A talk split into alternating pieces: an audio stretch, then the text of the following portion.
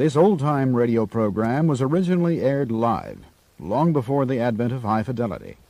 As a result, you may detect an occasional surface noise or volume drop due to transmission problems so common to old radio. It's good to see you again.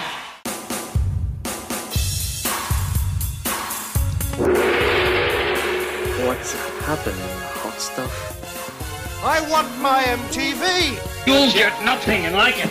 Bueller. JR, you are the daddy. How come Andrew gets to get up?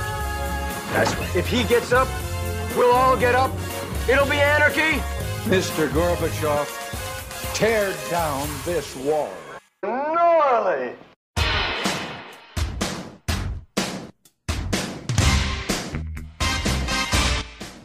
Live from Members Only Studios, welcome to Living in the 80s, the podcast where we talk about anything and everything having to do with the 1980s, the best that we remember. This week, we are going to celebrate what is certainly one of the biggest single days of the 1980s. I'm talking about July 13th, 1985, the day of Live Aid. The podcast you're about to listen to is one that was recorded in 2020 by by special guest Tim Clue and myself, and we're going to talk all about Live Aid. I have taken the podcast and cut it down some, so it is not as long as the original, which, by the way, can be found in its entirety. That would be episode 22. So be sure to check that out if you want the extended version of this podcast. So, without further ado, let's go back in the DeLorean to the year 2020. I hope you enjoy it.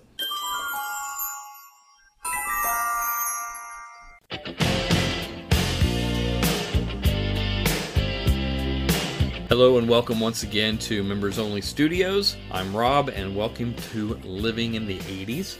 This week I've got a very special guest on a very special occasion. I have Timothy Clue with me here. This week is the 40th anniversary of Live Aid. Like you guys come to expect around here, I only bring in the heavy hitters, the big guns, the knowledgeable people on the subject. So welcome to the show, Timothy. Well, uh, thank you for thinking so, and thank you for bringing me in. I know that I love the event Live Aid very much. Big fan right from the beginning.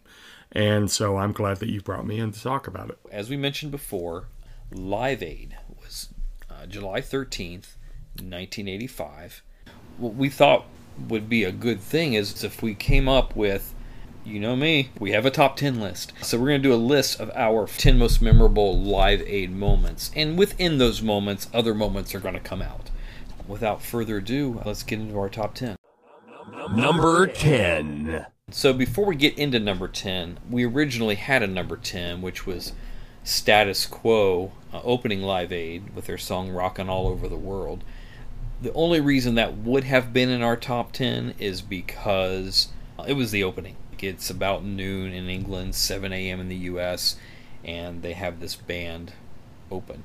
I didn't think it was particularly great, but it kicked off, so just for the experience alone was good for me. So the actual number 10 that we went with here is The Who's performance.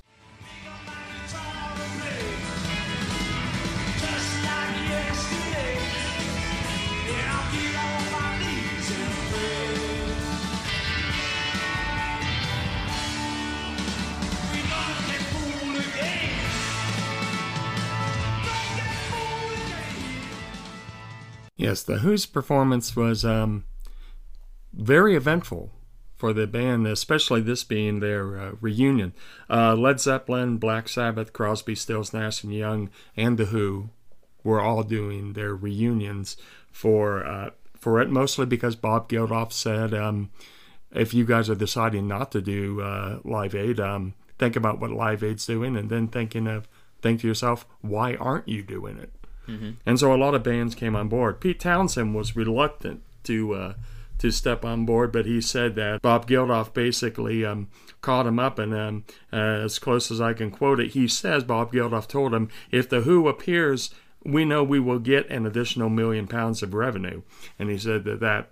That was enough to make him go in. But as soon as the Who got their chance to perform, which they uh, performed theirs at um, That's uh, 7:59 in Britain and 2:59 over here in America.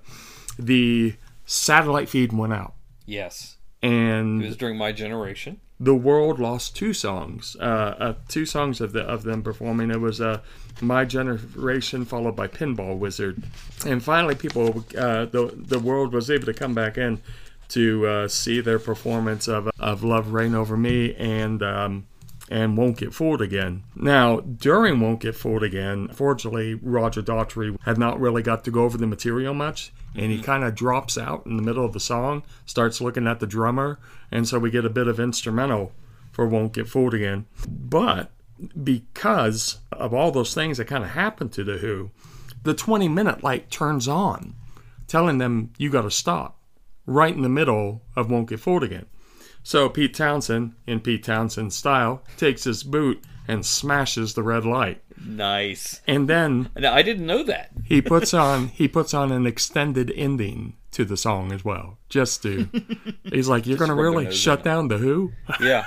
There are little things like that sprinkled throughout, which one of the things that really, because I was a fan of this guy, kind of, mm, I don't say, yeah, it rubbed me the wrong way. It's Adam Ant. Oh yes. Again, early MTV, I'd heard of Adam and the Ants short, probably a year or so before MTV came out, but never really heard any of their music, had no access to it. The radio stations weren't playing it.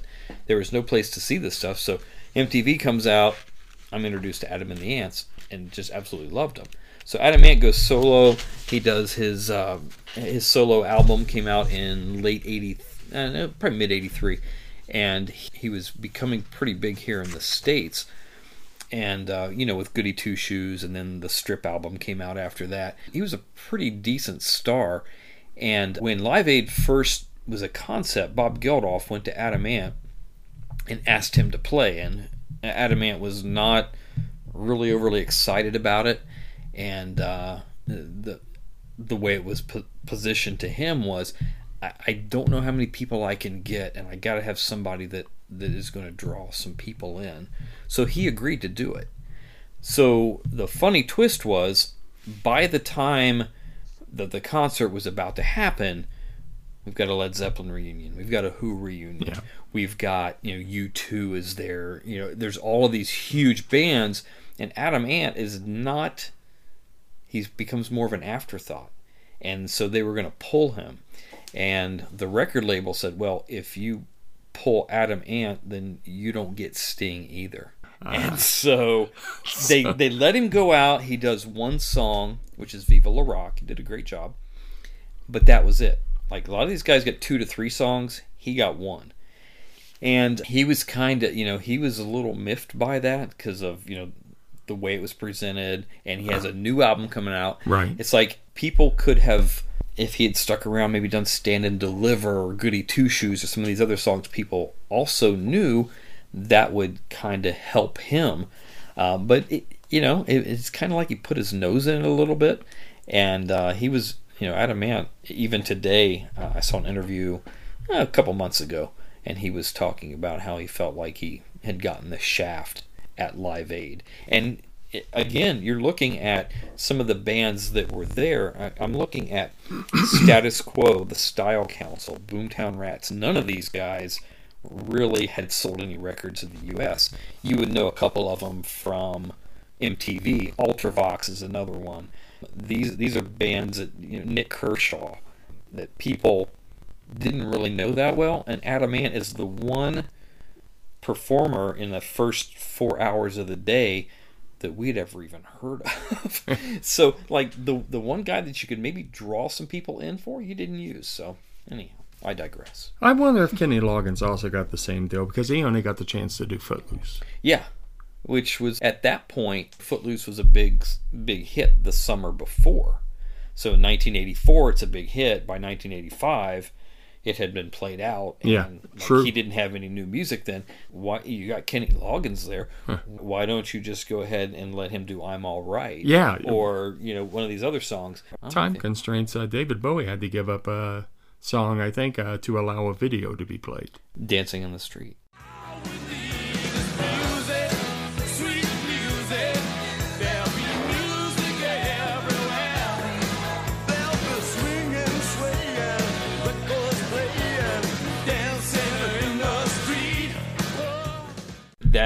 Video debuted that day. Funny story about the video. They uh, they had complimented it, saying it only took a couple hours to make, but it would later be uh, criticized by people who said it looks like it only took a couple hours to make. Do we have anything else on the Who? No, basically uh, that was the uh, the presentation. There was a there was a lot of great performances, and there was a lot of little trip ups. Remember that this was the first time something of this size was was being done. A lot of things to go wrong. Yes. If you remember, Paul McCartney's uh, vocal audio got cut um, during the song "Let It Be." Yes. I mean, this um, Which was supposed to be a monumental time. Paul McCartney is British royalty. right, right. And Sir Let It Be, Paul McCartney. Yeah, exactly. And Let It Be is an iconic Beatles song and is strategically put at this moment of the show. Perfect time for fate.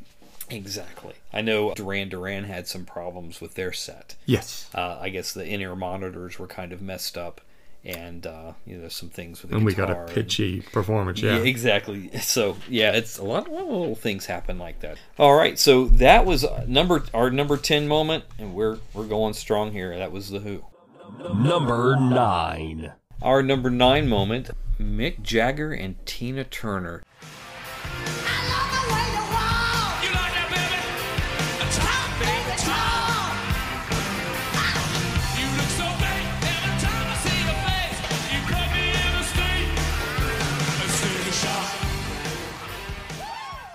Two icons. To me, that was a huge moment. Now, what I remember is Mick wanting to sex up the performance a little bit. Yes. And Tina wasn't having any of it. Like, I don't want you and yourself all slithering on me.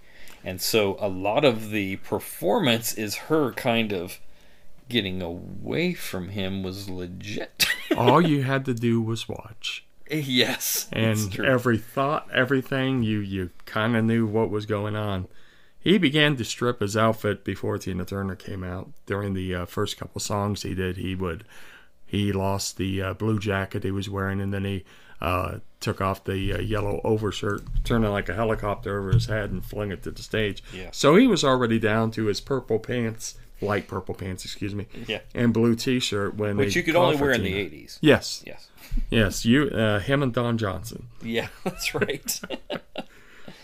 But um, when, yeah, when she came out and they were, they got through the the, the first song, "State of Shock," um, and then they uh, they were um, going, um, "It's Only Rock and Roll," and as they were doing that, he um, he actually took her body, uh, he took her by the waist and thrust her up against him real quick. Yeah. and you could see the initial reaction of her, and you were like, Tina didn't know that was coming, yeah.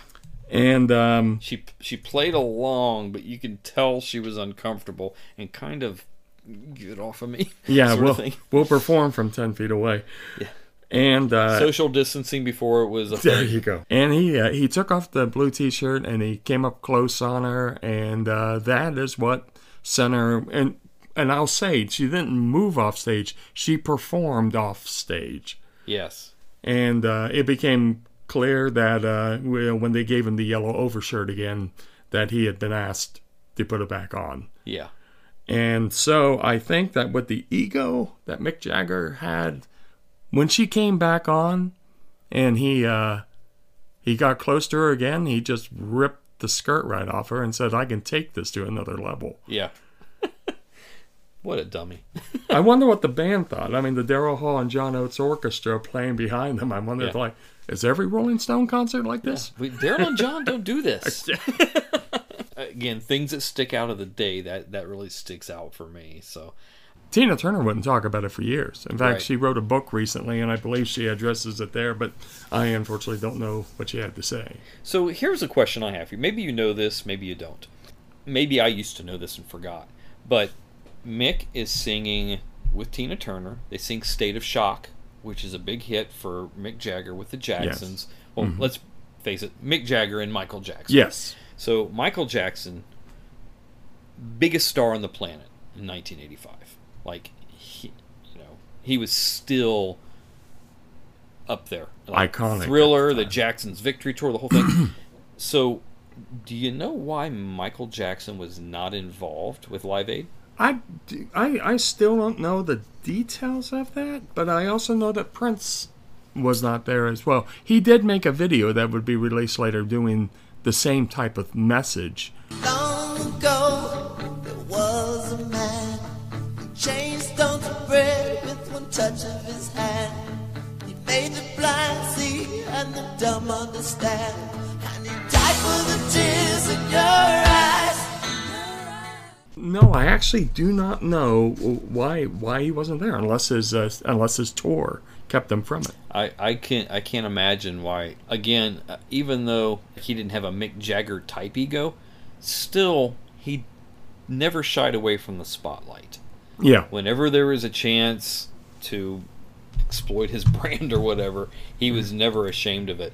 So I was, you know, I kind of I wonder myself, what happened? Why wasn't he there? But uh, maybe we will find out someday. Well, he got to sing every chorus of uh, of uh, "We Are the World." So. Yes, he did. Which, you know, eh, I liked "We Are the World" as a song, but uh, there was a little too much Michael in it. You could thank Quincy like, for like that. My, yeah, my all-time favorite vocalist, period, is Steve Perry. Like he gets a blurb. Yeah. Like why does Steve Perry get a blurb and we hear Yeah. Michael on and on and on. We hear a lot of Bruce. We hear a lot of um, Bob Dylan. Bob Dylan. It's like at, at this point of his career, nobody wanted to hear Bob Dylan. but there he was. Well, Bob Dylan sounds like Bob Dylan. yeah, yeah. Could never figure that out. It was the '60s. A lot of acid was being tripped. but yeah, a lot of great performers. Um, even Ray Charles was part of the extended choruses, Yeah, but uh, for the single hit, uh, even that was kind of cut out. But you know, I could I could say for like Ray Charles, yeah, let's hear more of him. yeah. Oh yeah. Love So- love Ray Charles. Yeah. So, all right. So yeah, that that was number nine. Mick Jagger and Tina Turner. Number 8. Hall Oates and the Temptations performing together. You say, what can make me feel this way? It's my girl. Talking about my girl. I've got so much honey. That was quite the event. The only reason I included this here is just because I'm I'm a big Hall and Oates fan, uh, always have been, and the Temptations are were an iconic '60s Motown group. Yeah. and uh, this is kind of a comeback in a way for them as they did an album uh, live at the Apollo together. It was more of an EP. I think there were uh, probably six songs on it. Okay. But so it was it was really cool seeing seeing them perform together. So you know, nothing huge, no controversy there. Hall and Oates again, they are the biggest selling duo of all time, Yeah. along with one of the biggest selling uh, acts. Looking back on their hits, the ones that they performed that night, "Out of Touch" and "Man Eater," Uh-huh. I do I don't think either of those stand out as among their biggest Yeah. hits, but it was their hits at the time. Yeah, Out of Touch was from I think it, uh, I want to say the Big Bam Boom album. That song was popular at that time. Maneater was probably a couple years old at that Yes. time. Yes, I believe and so. so. I, I again, you're getting some of these bands that are kind of like between albums. Hall and Oates and Temptations, great moment.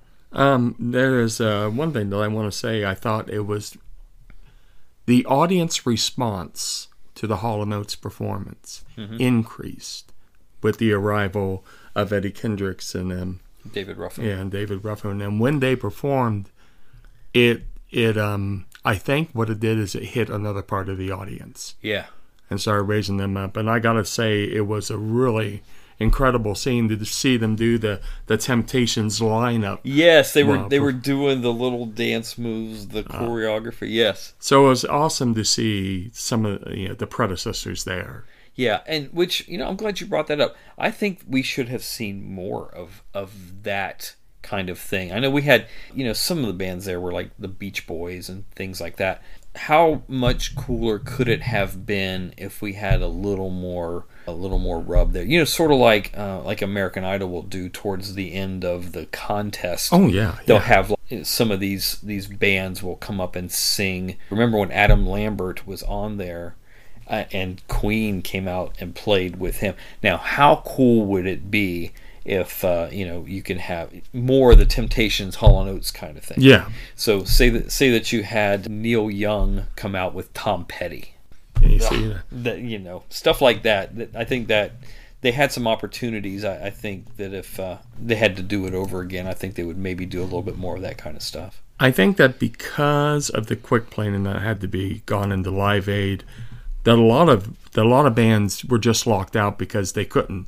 They were either in a recording project or they were uh, on on tour. Right. And so Live Aid came, which I think that a lot of them, once they knew how big the audience would be, would have loved to have been in it. But I know that I hear stories that they got locked out. Yeah.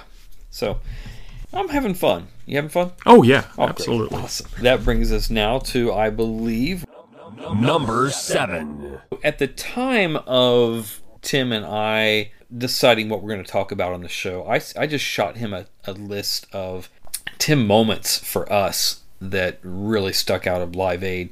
And he responded back, he's like, those are very similar. Like we're almost on the same page. He said, You Yeah. should have mentioned The Who. Oh, how did I forget that? So that's how come The Who bumped into number 10 because I'd simply forgot about him before. But this next one, this number seven that we're going to be talking about here, uh, I did not realize at the time, but the Cars are Tim's all time favorite band.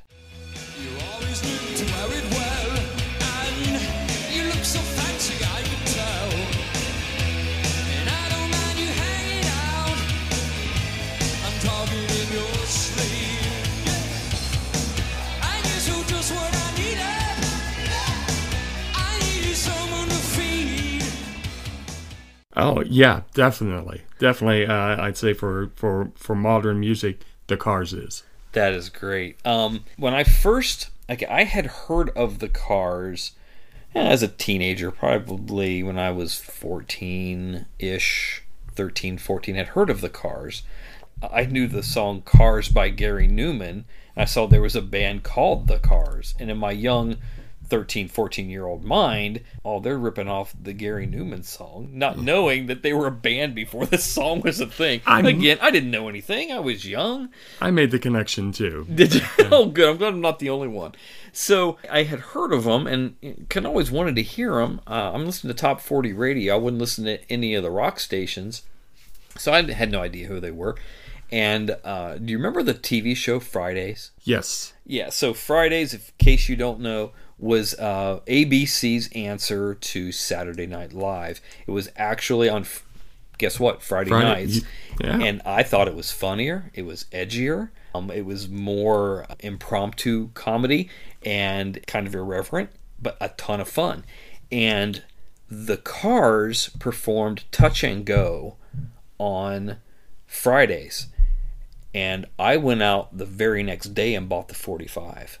I couldn't wait to go get that single. And then and then I'm talking to a girl at school and she's like, "Oh, I love the Cars." She she let me borrow the Candy-O album. And I'm like, oh, "Where have these guys been my whole life?" So so that's my first exposure to the Cars. And I think you are definitely talking an '80s thing. Yeah. We celebrated that. We yeah, you hear the song, you go to the record store and get the 45. You listen to the album, you sit down and listen to the album. Uh, that that was that was our thing. The first time I heard the Cars was I heard the intro. I, I I guess that's just what I needed. The song borrowed the intro from the song Yummy Yummy.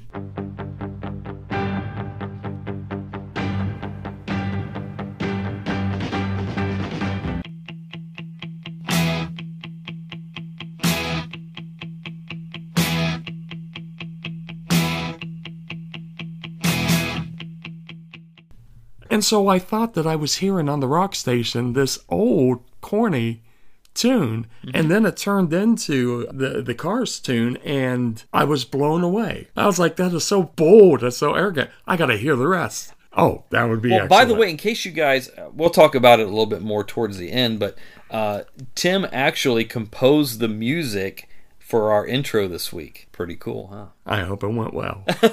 it did for me. I don't care about you know these people think. Of course, when we're talking about, I guess uh, uh, we are talking about a late 1970s release. Yes.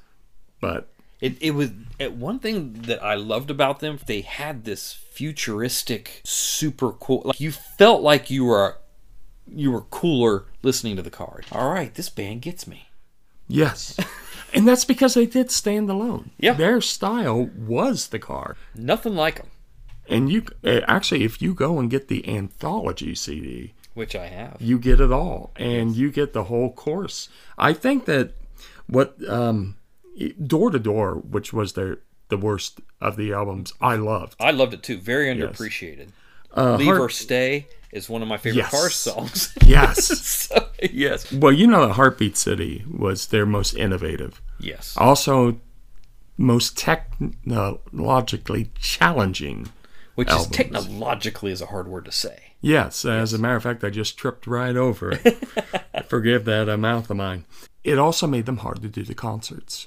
So uh, at Live Aid, I think they got to do their um, they they got to do several. Uh, I think they they basically covered the Cars' debut albums hits as well as the Heartbeat City hit, Yeah. and they actually did the Heartbeat City which title. surprised me at the time because well I, i'm looking at the the live aid uh, cd box set that was released and just what i needed and heartbeat city are the two songs that are on here and heartbeat city is another one of my favorite car songs it's such a cool Yes. moody song it was originally called jackie they decided to change the name Which sounds like City. that fits, Yeah, yeah, for and the the word chorus. and the name Jackie's in there. So. One of the things I loved about the performance before Ben Orr uh, performed Drive, Mhm. the between the songs, um, the drummer started to play the drums as if you're watching a fireworks show.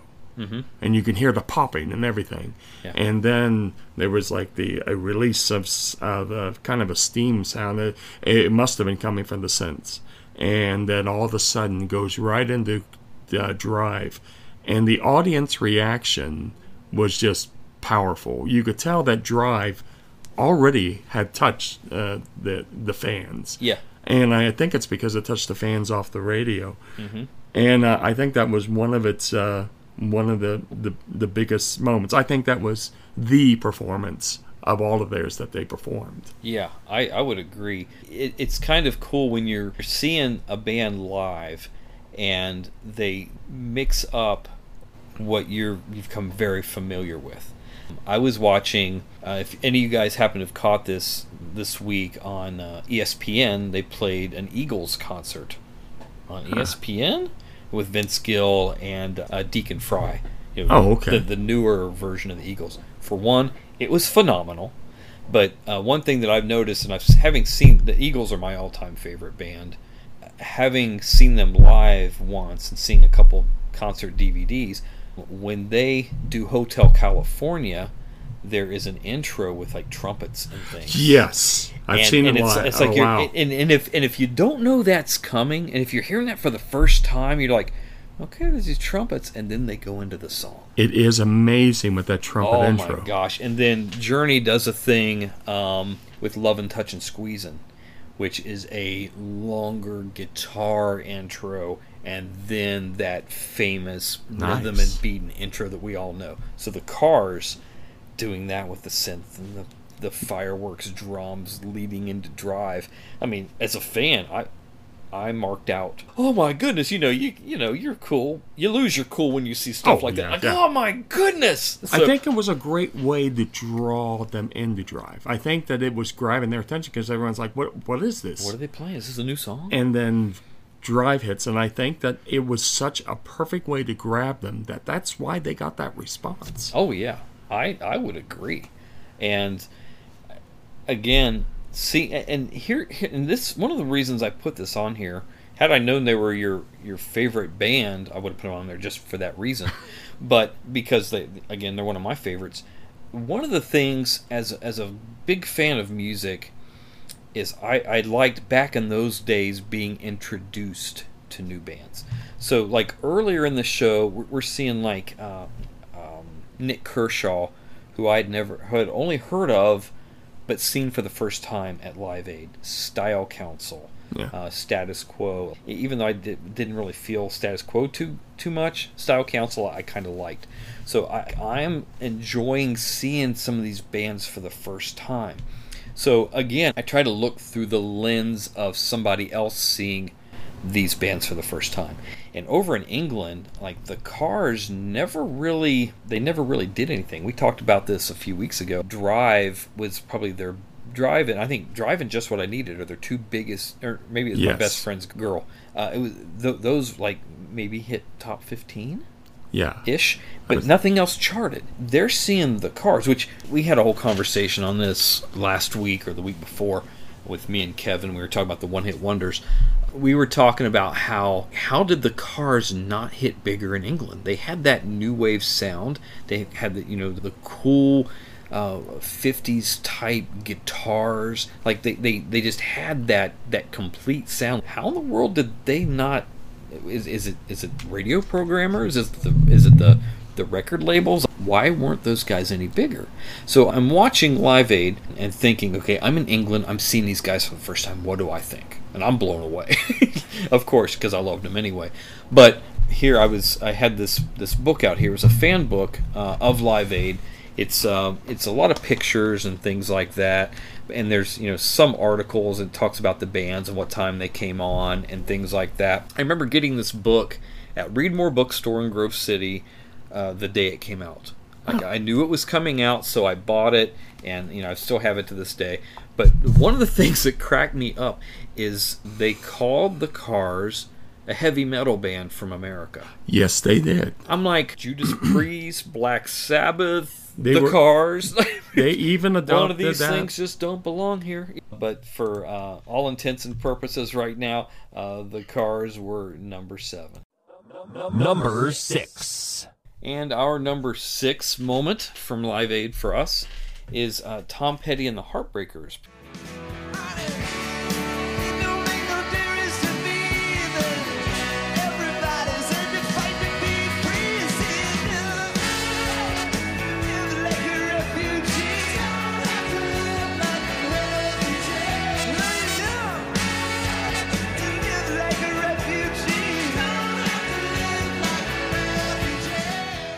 Which is different for me and, and as it was for Tim. For me, it was again one of these obvious, definite American bands. Yes. that some Brits are being exposed to for the first time. And and one thing I have found, um, I, I think there there may have been a little bit of a biased prejudice against the the American artists because like Michael Jackson, huge, you know, around the world, but a, a lot of people, uh, a, a lot of the Brits just really took a lot of pride in the Oh. British invasion and then the second British invasion in the early 80s. And seeing these American bands on the telly for the first time, I think would have been uh, a little shocking for some of them to actually know, hey, there are some these American bands that they you know they, they start looking into them and say, hey, these guys have sold millions of records, and uh, Tom Petty to come out singing American Girl.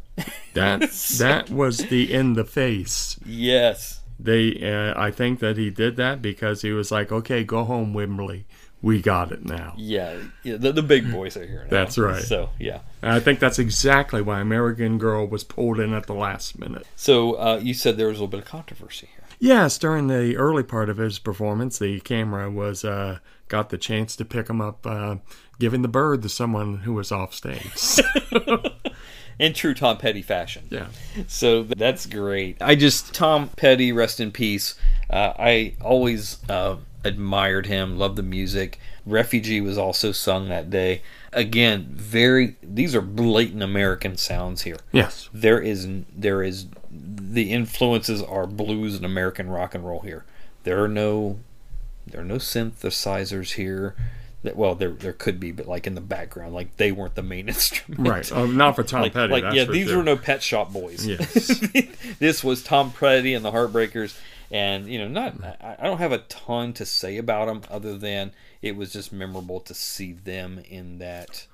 Well, I, I, I like what you said about the grit. Because that Tom Petty was a great representative for the reb for the rebellion. another word I'm having problems with for the rebellion of uh, of of American rock and roll music, and um, and uh, and I think that his band performing to kick off the solo American now perform uh, show Mhm. was was just a perfect flavor of that American rock. Yeah. Yep. Agreed. And again, uh, they were one of these these bands that uh, we've always adored, uh, being able to, to finally show off. Yeah. So that was good stuff. My So- favorite song, Refuge. Yes. All right. Um, and that that does it for our um, for the the bottom five, 10 through six. So uh, we're gonna break uh, here for a brief timeout, and then we'll be back with our top five. Thank you for listening to Living in the 80s. We want to take this opportunity to thank all of those that help make this possible. First and foremost, we want to thank Spotify for Podcasters for providing this platform, as well as Apple Podcasts, Amazon Podcasts, Google Podcasts, iHeartRadio, TuneIn Radio, and about a dozen others. We also want to give a special thank you to Star1079.com and Roundtown Radio, where you can hear this podcast weekly. Also, be sure to check us out on our Facebook page, Living in the 80s. Most of all, we want to thank you for listening. Shall we play a game? Hi, I'm Joel McLaughlin, the most excellent host of Living in the Retro Arcade. If you're into video games from the 70s through current day, this is the show for you. We'll talk about technical aspects of the games as well as memories, the best that we can remember them. That's Living in the Retro Arcade, available on all popular podcast platforms.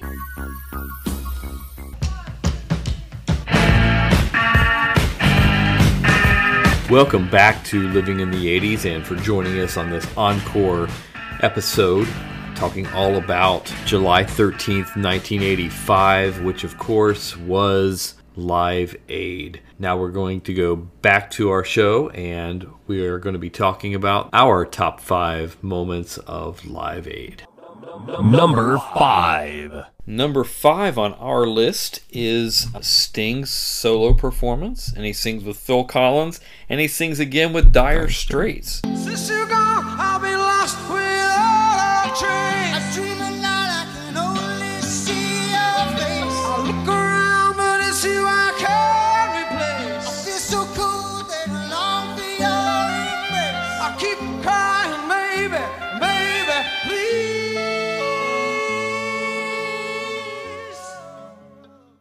So Sting was a pretty big deal, along with the Cars. Another one of my favorite '80s bands has always been the Police. Oh, yes, absolutely. uh, Ghost in the Machine and Synchronicity is my favorites. My favorite. It's tough for me because it depends on my mood. Because sometimes Zenyatta Mondatta is my favorite. Ah, so, so, but uh, yeah, I could listen to the Police about any time and just know every word, listen to every every verse and chorus, and just just be completely um, enthralled. In fact, Roxanne, that's where he started. That's where he started. Yeah. Yes, Sting starting off with Roxanne, and I would have loved to have seen the Police together that day. Yes. Like, yeah. What can they got together? I, I think I think I did hear somewhere where they tried to get them, but they couldn't get along enough to, to do it, which is very sad. You know, get together for a day. I mean, if if um, Led Zeppelin can do it, you know, you're not as big as Led Zeppelin. Get over yourself and just do it, Yes. boys. But yes, Sting has always kind of been known. uh, I don't want to say as being pretentious, but just really controlling of the situation that he's in. Almost like the thinking man's rock. Yeah, yeah. Yeah. You you would know that he was college educated and he was a, a math teacher at one time. But uh, yeah, he starts off with Roxanne. Yeah, and then uh, followed by "Driven to Tears." Now remember that that this is being um, duetted with Phil Collins here, and um, then they go through uh, a song they had recorded together, "Long, Long Way to Go," which is on the um, Face Value album. Yes, which uh, I, I loved. No, no jacket required. Okay, I'm sorry. Yes, yes, yes. And uh, then uh, lastly, um, "Every Breath You Take," which is the uh, iconic piece. Yes.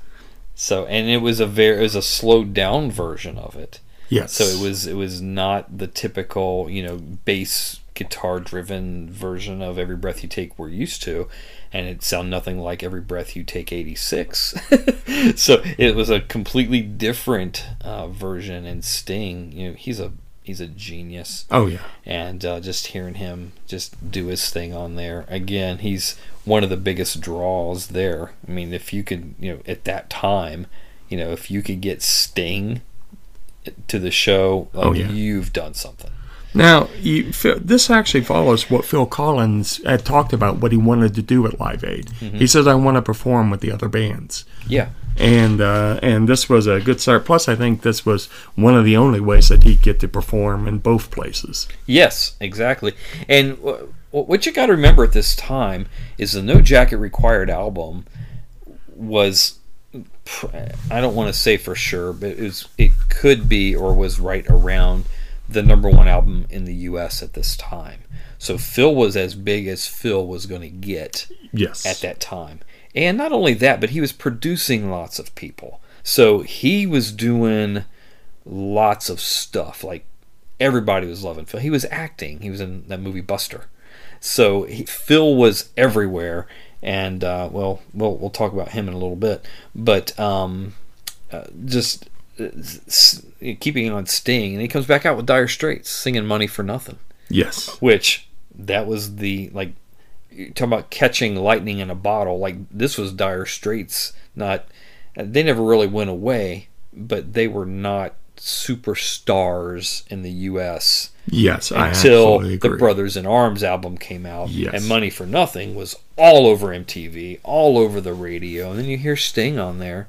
He's the guy that sings "I Want My MTV," and uh, and and singing the background vocals on that. I mean, that's phenomenal. And then you back that up with the computer animated video, which uh, which kind of brought CGI into the mainstream. Yeah. And it and if you look at that video now, it still looks really cool today. Yeah. I think, but at the time, it was so groundbreaking, and um, it's nothing you expect out of Dire Straits. Because I'm thinking, you know, uh, Sultans of Swing, Yes. uh, Skateaway, More like- their flavor, more their traditional flavor. yeah, like we're not going to do anything that's going to, you know, intentionally be a hit. And they come out with this. Um, I was reading a, a book entitled "I Want My MTV." Um, it talks about the history of MTV, and one of the things they're talking about on there is how some bands refuse to do videos and embrace where music was going. Like they wanted nothing to do with it. But then you got bands like Dire Straits, like Tom Petty, like ZZ Top. Yeah. These bands that traditionally were radio bands were going, you know, if we want to continue to sell, we got to start doing music videos. And seeing Mark Knopfler doing these these really super cool videos and I mean think about it Mark Knopfler at that time oh, 35 40 years old balding is suddenly Who cool would've thought? yeah, Yeah. let's put a headband on him and in the video make it neon Yes. so Not to mention the riff of "Money for Nothing" oh my is gosh incredible. yes. it is it is so it, again it's, it was a great moment for me to you know see Sting doing all this stuff but you know to it, it spawns off the Dire Straits and the whole thing with Phil so Honestly, it was just an incredible performance. Three uh, artists together, if you can include Dire Straits as one of the artists. All right, that was number five. Number four. So, sticking with the theme, our uh, next one, our number four uh, moment that we thought would belong here would be uh, Phil Collins playing both London and Philadelphia the same day. Same day. Good evening, Philadelphia. Good evening, America. Good evening, London, and good evening, the world.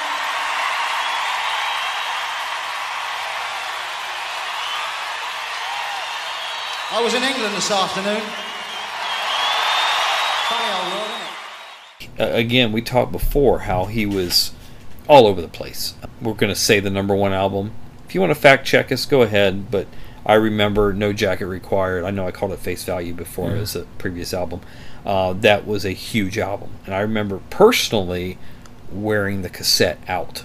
Talk about what it meant to you to see him doing both continents. Well, Phil Collins was, uh, you know, he he was uh, quite on top at the time, and just the same, even if he's going to just perform on piano, Mhm. was incredible. And and he performed in the air tonight, both in London and then later. I mean, yeah, both in London and later in Philadelphia. I can feel it coming in the air tonight. Oh Lord.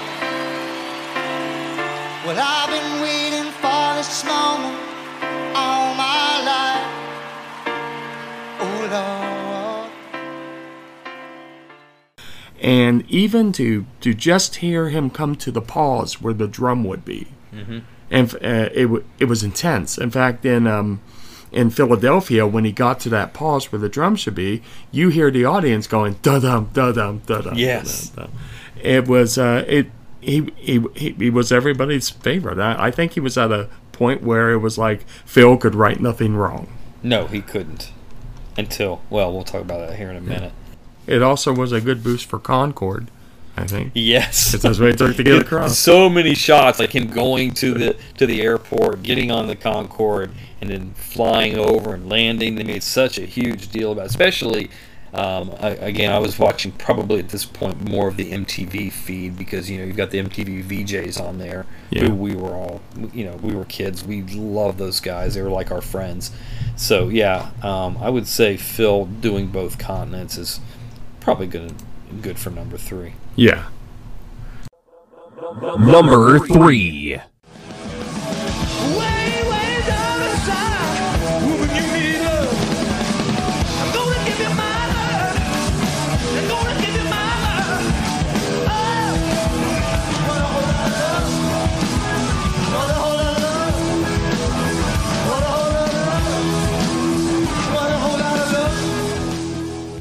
You would think that a Led Zeppelin reunion would be the biggest event of this day. I would say going into the day, that is probably what they had anticipated. We've got a couple things above it, but um, let's talk about Led Zeppelin. So, in case if you're listening to this and you're not totally familiar with who Led Zeppelin was, maybe you've heard of them, maybe you know a few songs, you, you're not you may not know their place in rock history. In the 70s, they were the biggest hard rock band. They were an alternative to the 70s pop and disco songs at the time, which aren't all bad. We're not slamming that music at all, but the hard rock alternative to that um, was like Led Zeppelin, Black Sabbath, um, those you know those harder bands, Aerosmith, um, Boston. I would put in that category, but they were kind of more on the commercial side. But uh, if if you were a rock fan in the '70s, you probably had a lot of Led Zeppelin music playing, either on your radio, in your tape deck, wherever you went. So, in uh, October of 1980, um, John Bonham, the uh, drummer for Led Zeppelin, had passed away, and um, instead of and, and they were on tour. Uh, I'm sorry, they were getting ready for a North American tour, and they had toyed around with idea with the idea of getting another drummer. Now it's Led Zeppelin, so they're going to pick whoever they want. Um, they decided uh, just to disband the group versus going on. So, um, December 4th, 1980, they had a press conference and said, We are you know, no longer, our hearts are too heavy, we're, we're breaking up. Fast forward to 1985. Um, people have had been wanting Le- a Led Zeppelin reunion forever. Now, during this time, John Paul Jones, the bass player, kind of went off into obscurity. Maybe he did some session work, uh, nothing of, of notoriety.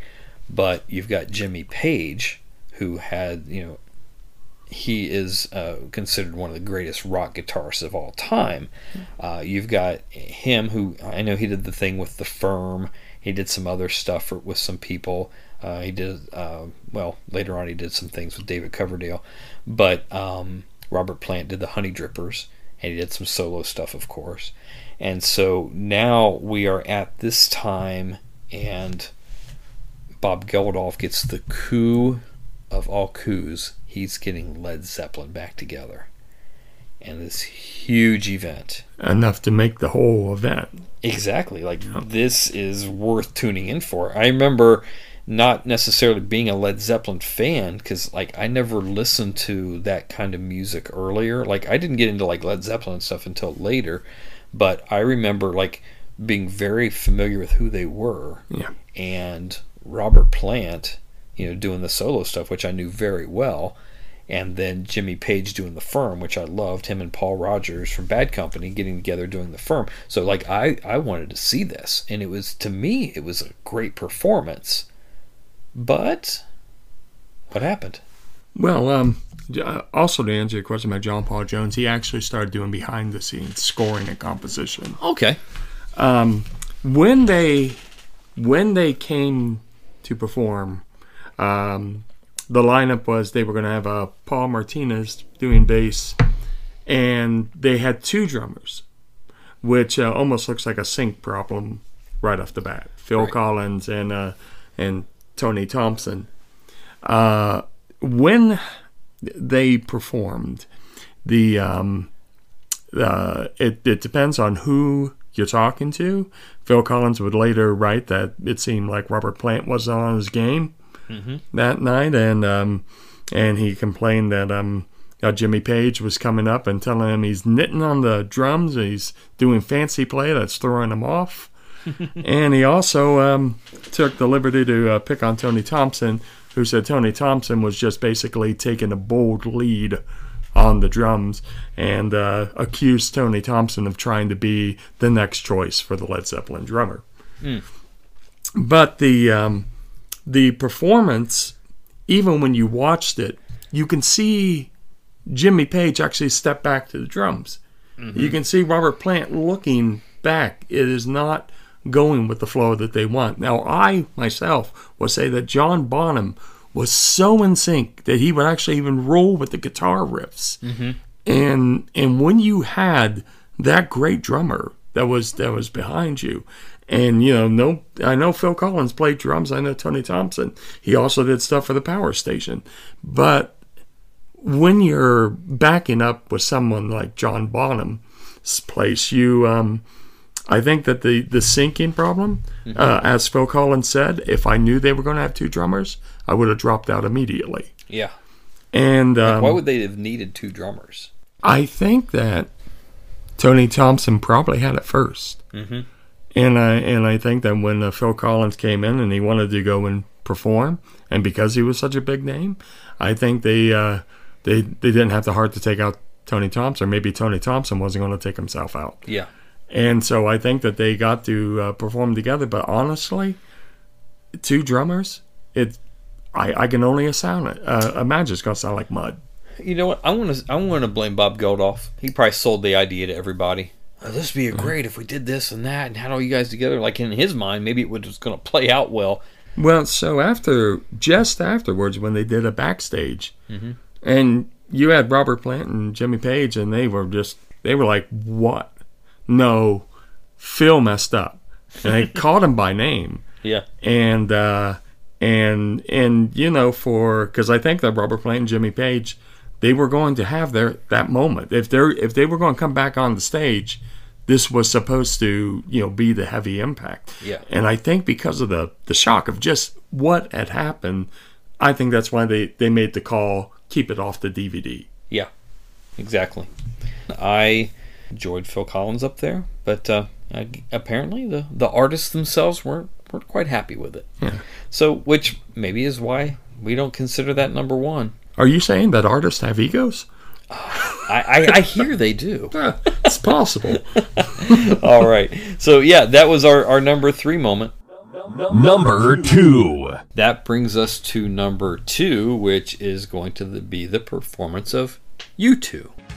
Holly came from Miami, FLA. Hitchhiked all the way across the USA. Could hear the satellite coming down. Pretty soon she was in London town. The Wembley Stadium, and all the people went do do do do do do.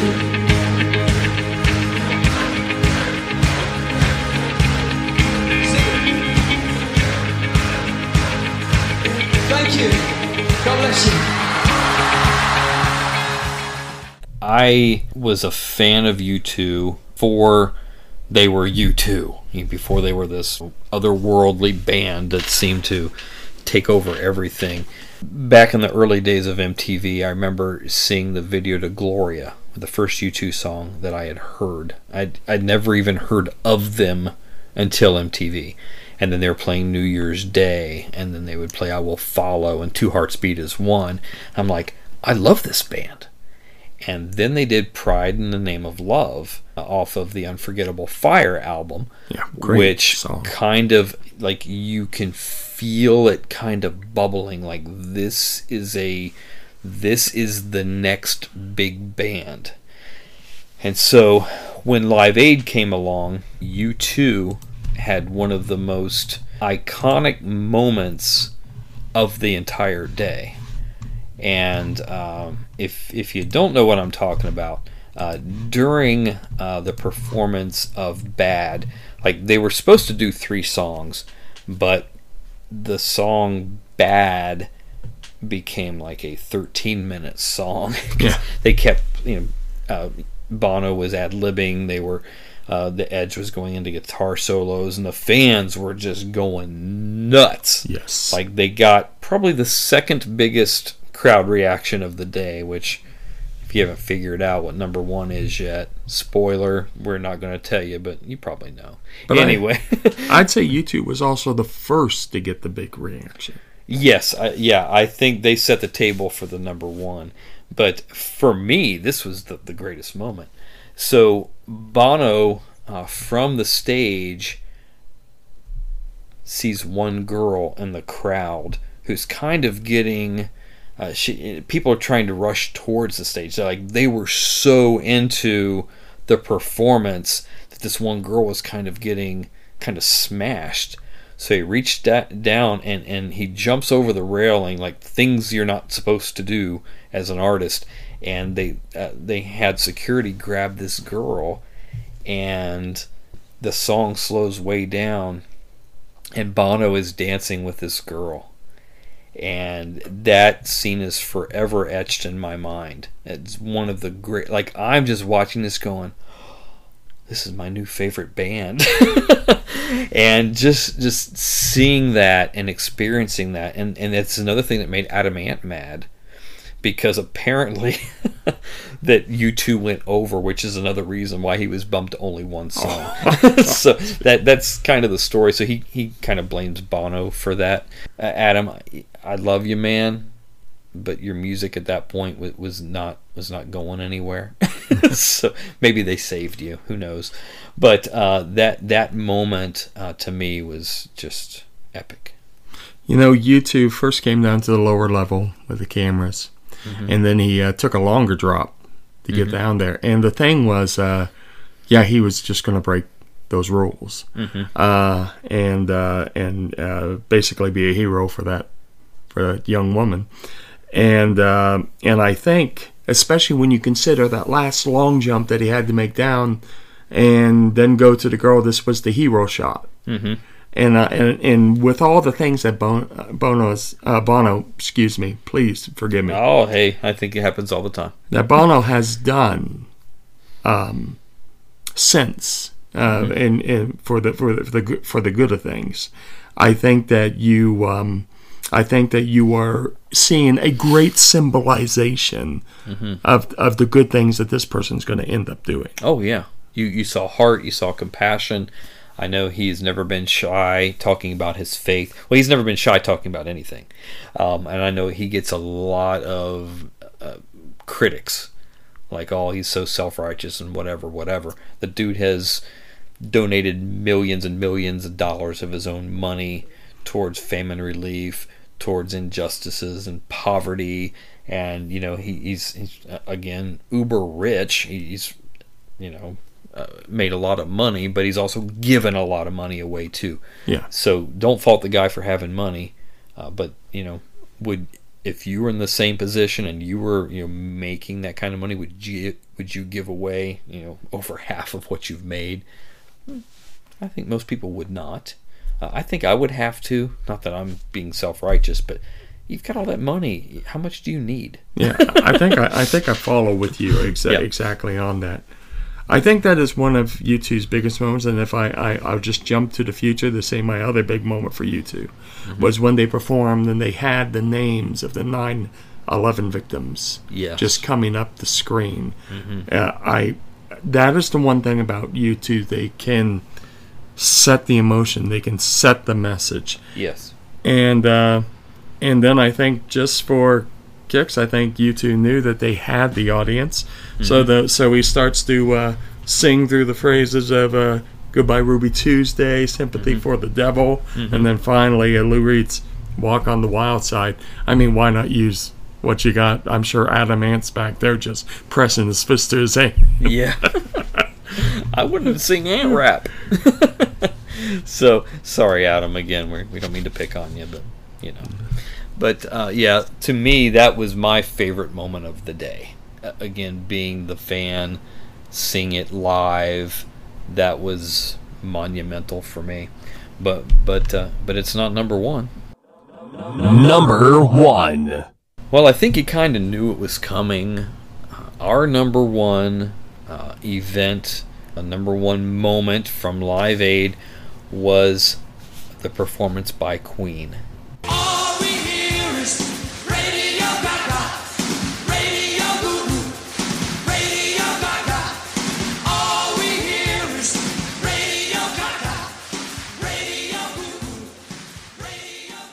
It completely took over the show. Yes. Uh, I remember seeing this live. Again, uh, being a fan of Queen, uh, they weren't they were never my favorite band, but I remember when the game came out. Oh yeah. And Crazy Little Thing Called Love, another one Bites the Dust came out, and that's probably like the peak of Queen for me. I remember earlier hearing like We Will Rock You and we are the champions, and I knew Bohemian Rhapsody. So I'm hearing, to me, Queen had kind of already passed their prime, and for all intents and purposes, on as far as record sales and things, they had. But when they they came out, I, I didn't realize how big they were in England. Uh, the uh, the fans, as crazed as they were for U2, was up about another notch when Queen came out. Yes. And I, I have this visual in my mind of uh, Radio Gaga and uh, Gaga, Gaga, Gaga, Radio Gaga. I'm a baby. so and the hands clapping, the people in the crowd, and it's just and he starts them because they're not clapping before that. He starts them, and almost instantly, everybody starts clapping along. And I, I know my friend Jerry Andrews is probably the biggest Queen fan I know. Um, I, I, he's probably smiling right now, wanting to kill me if I didn't make this this, this, this number one. But I mean, it honestly is. I mean, they made the uh, the Bohemian Rhapsody movie last year, and Yes. they did like a frame for frame reproduction. Followed so tightly. Yeah. So talk to us uh, your thoughts when you saw Queen that day, and uh, I know the performance so well that when I watched the movie, I was looking for the the uh, flaws. yeah, uh, and uh, and I was the first to say, "Hey, wait, where's Crazy Little Thing Called Love?" Fortunately, it's in the extended.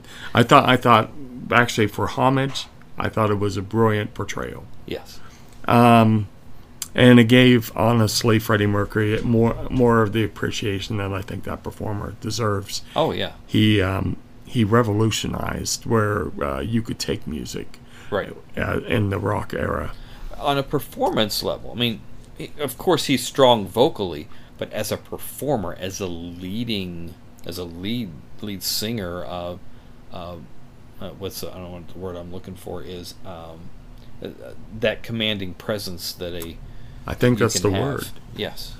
uh, which he did, and uh, and the artist from off stage was noticing it, and they're like, "No, "You got to understand it that at this time, Queen was under some controversy. Mhm. Radio Gaga um, brought up some controversy uh, um, uh, uh, about um, Freddie Mercury, and uh, also the fact that the band had uh, performed uh, 12 concerts um, in South Africa, Mhm. which uh, currently was being banned because of the apartheid Correct. people weren't expecting them to have a, a, a good reaction. Mhm. But they saw what how he was controlling the audience, and they would say, "Hey, Queen's still in the show." Yeah. And um, I think Adam Ant was mad about that too. uh, probably, probably just sitting around. It's like, "Oh, there's another reason they hate this thing." Yes. And uh, the what made it so iconic was it was almost like Freddie Mercury. Yeah, maybe he didn't know, but it was going to be some of the last time that he could address himself with pure health Yeah. to the audience. Oh yes. And uh, one of the moments that I think touched people most was during uh, We Are the Champions Mhm. when he took that I Thank You All and directed it directly to the audience. Yes. I think that, that this made this the iconic performance of Queen.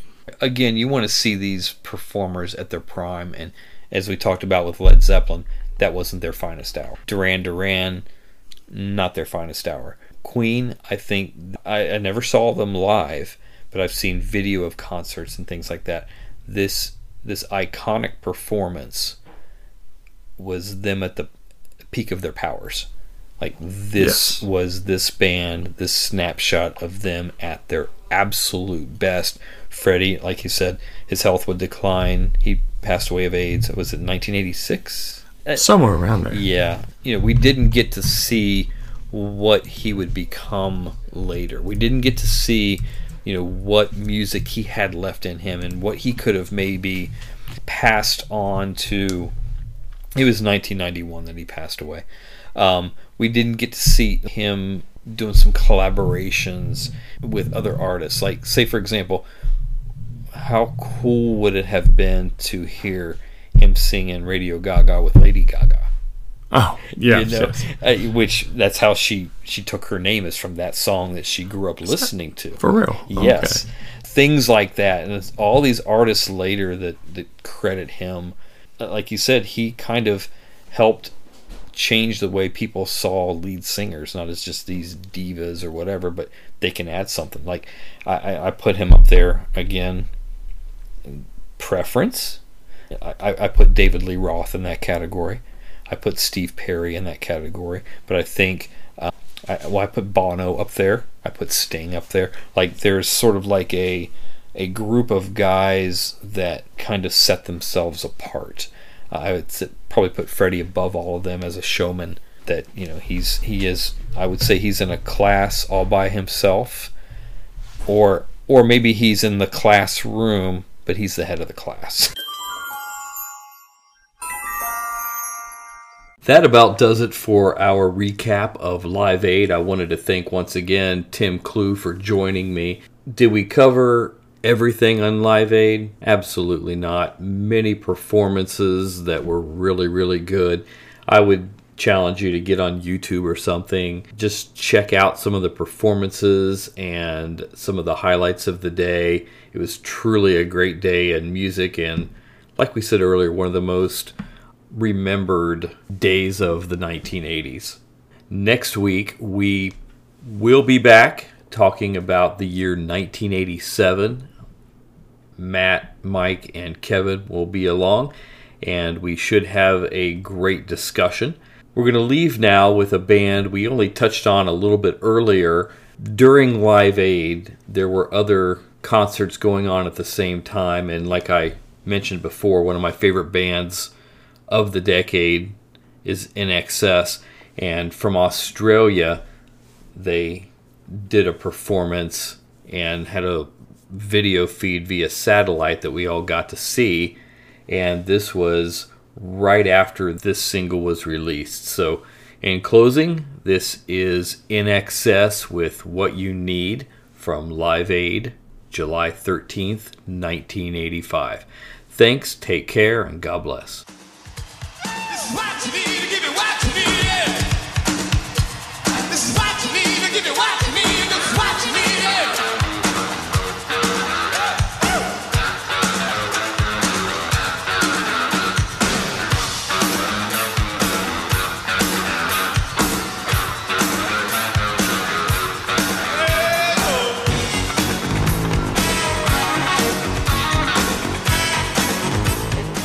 Just realised today is the best day in my life.